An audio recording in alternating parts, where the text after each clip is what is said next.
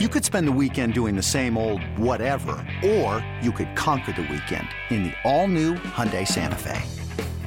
Visit HyundaiUSA.com for more details. Hyundai, there's joy in every journey.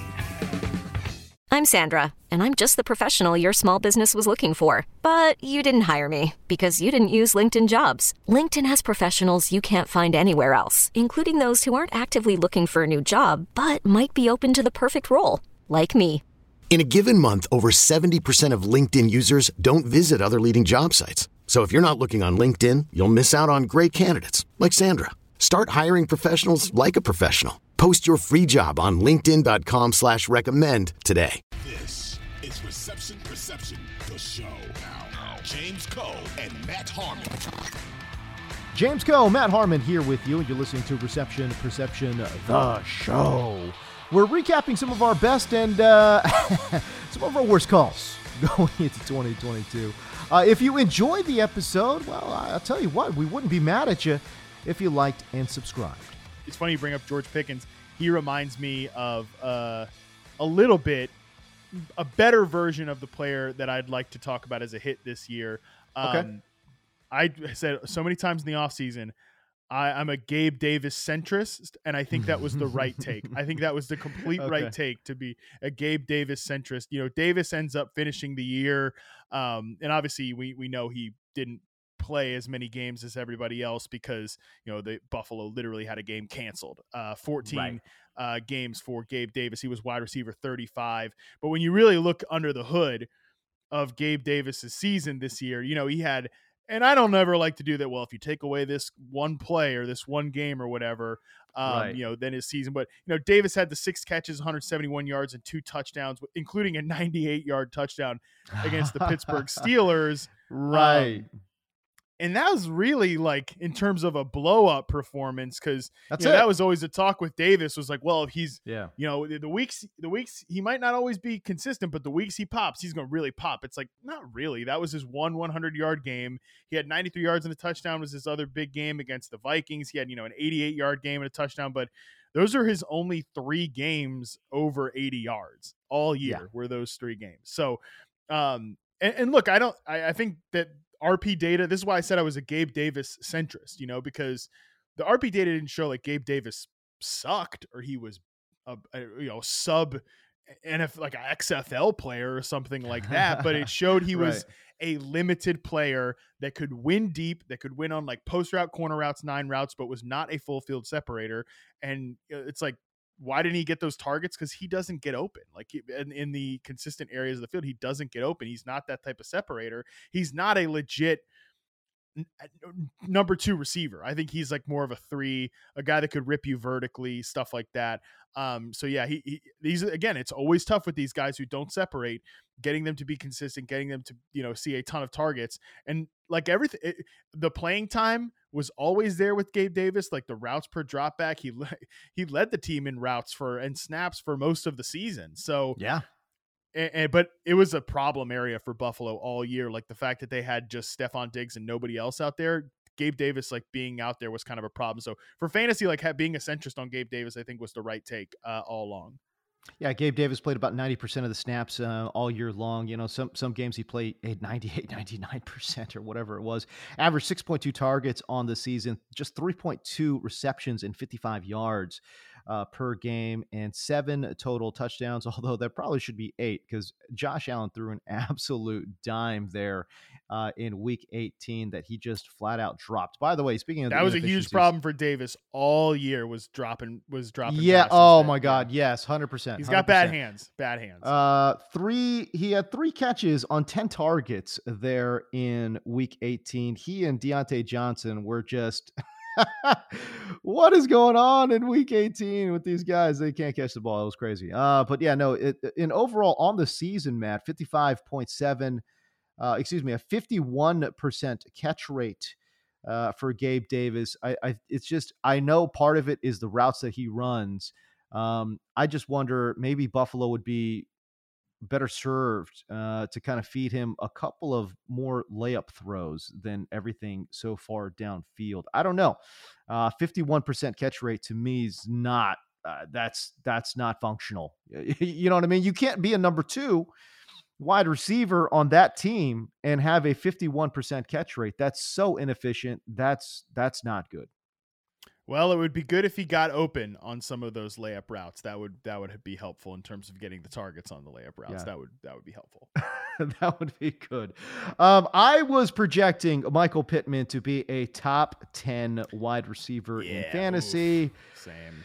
Oh boy. Um, you know, actually ended up finishing as a wide receiver 20, so it's not like he absolutely tanked you, but um, but I tell you what, man, I, I was ex- anticipating a lot more and uh the blow up games, there just there just weren't any. You know, it's like uh, when when did when did Michael Pittman really help you in fantasy. Yeah. It was it was always a question week to week of just please don't hurt my team. you know what I'm saying?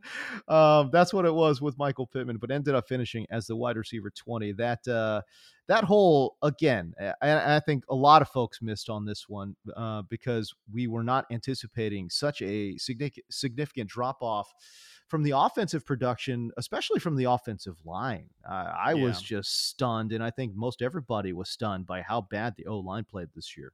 This episode is brought to you by Progressive Insurance. Whether you love true crime or comedy, celebrity interviews or news, you call the shots on what's in your podcast queue. And guess what? Now you can call them on your auto insurance too with the Name Your Price tool from Progressive.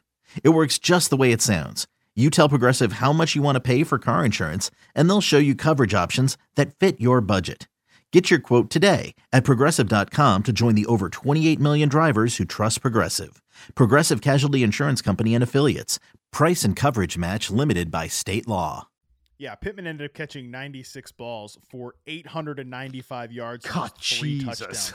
I mean, not and, and, and it's so funny because yeah, I have wow. I have this in my non wide receiver um misses as well.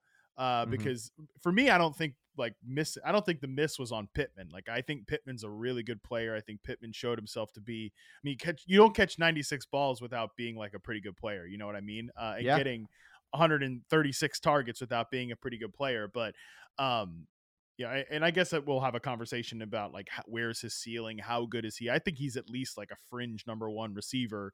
Uh, and the the miss though was just yeah, thinking the offensive line was gonna just stay static, and also thinking that Matt Ryan wasn't toast, you know, because even if how many times did you see the stat in the offseason about Matt Ryan's accuracy to the short and intermediate area of the field versus Carson Wentz's accuracy, like on target ball rate or stuff like that? And uh, like Nito, but that stuff never came to materialize in the in the real games. You know, Ryan was yeah. a sitting duck back there. He couldn't push the ball down the field at all. At different points this year, Pittman had like one catch on on a 20 on 20 plus yard target. So um, there was just nothing going on downfield at all. Like, could we get somebody to be just meet Pittman in the middle? Like Carson Wentz, it was all jump balls downfield. And then this year it was right. all like crossing routes and short stuff. I mean, can we get somebody to just meet in the middle? But yeah, I mean, the Colts are eh, they've turned into one of the most rotten situations in the entire NFL. Uh, so that was that was really part of the big miss there.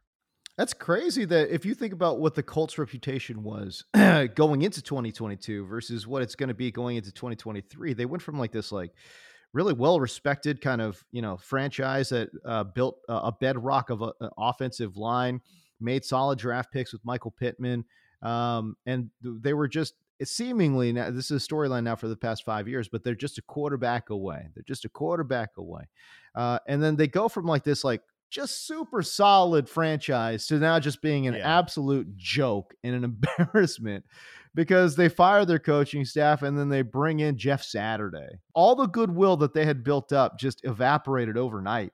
Uh, you know, a couple of rookies that I completely whiffed on that I was really excited about was Jalen Tolbert one, Tyler Badie oh, two. Tyler dude, Badie's probably Jalen the worst because yeah, what happened with Tolbert? I have no what happened with Tolbert. I, I thought he was going to be the. Him. I completely I thought he was going to be like a, a, a number two three guy uh, in that offense, and ultimately he got outplayed significantly, I guess, by uh, by Noah Brown to the point now where it's like, what where does Jalen Tolbert even fit on this team moving forward? I don't know. Great. I mean, that one was that's got to be the biggest miss I think of of the offseason. And look, there are definitely times where you know, on certain best ball sites like Underdog, he got to be like a ninth round pick or something like that. That Oh, was, I God, was- really? I don't, I don't think, Ooh. yeah, dude, I don't think, I don't think either of us were ever on board with that. Um, No. but we liked him as like a sleeper, right? You know, we liked, Mhm. I liked his prospect profile and reception perception, and this guy barely made a blip on a team that has needed wide receiver help all year. They signed T.Y. Hilton off the street, bro. That's right. T.Y. Hill's out here making plays, playing ahead of Jalen Tolbert, who apparently doesn't exist. I don't know. Doesn't exist. Yeah, that, that's I don't know what happened. that's the that's the most insane miss I think of the year was like being. And look, I mean, it's whatever. You you spent your last round pick on Jalen Tolbert. You cut him. Who cares? Like, Yeah, uh, who cares? Again, I Right. don't think either one of us were advocating drafting Jalen Tolbert as high as he was going on some best ball sites. But I did like him as a late round draft pick in fantasy, and I did like him as a as a prospect. And and yeah, just nothing out of Jalen Tolbert. He, uh, I think he got into like three or four games or whatever it was. Oh, actually, I'm looking at his game log now. He actually did play a, a number of games, but he only had three targets on the season. So Wow, was- is he playing like a key special teams role or something there? No, he actually played on offense like he played one snap on offense in week seven. He played three offensive snaps in week six. But he, he had some chunky, you know, days. He had a, a 36% uh, offensive snap share in week three, 25% uh, in week eight, and, uh, you know, 18% in week 11 and 13. I don't know. I mean, I guess he was out there, but obviously uh, not utilized at all. Three targets on the season for Jalen Wow. Tolbert. I really honestly thought he only played three games, but then now I'm looking at his at- his game log. He played, you know, what is this, uh, uh, eight games or whatever it was. Shockingly.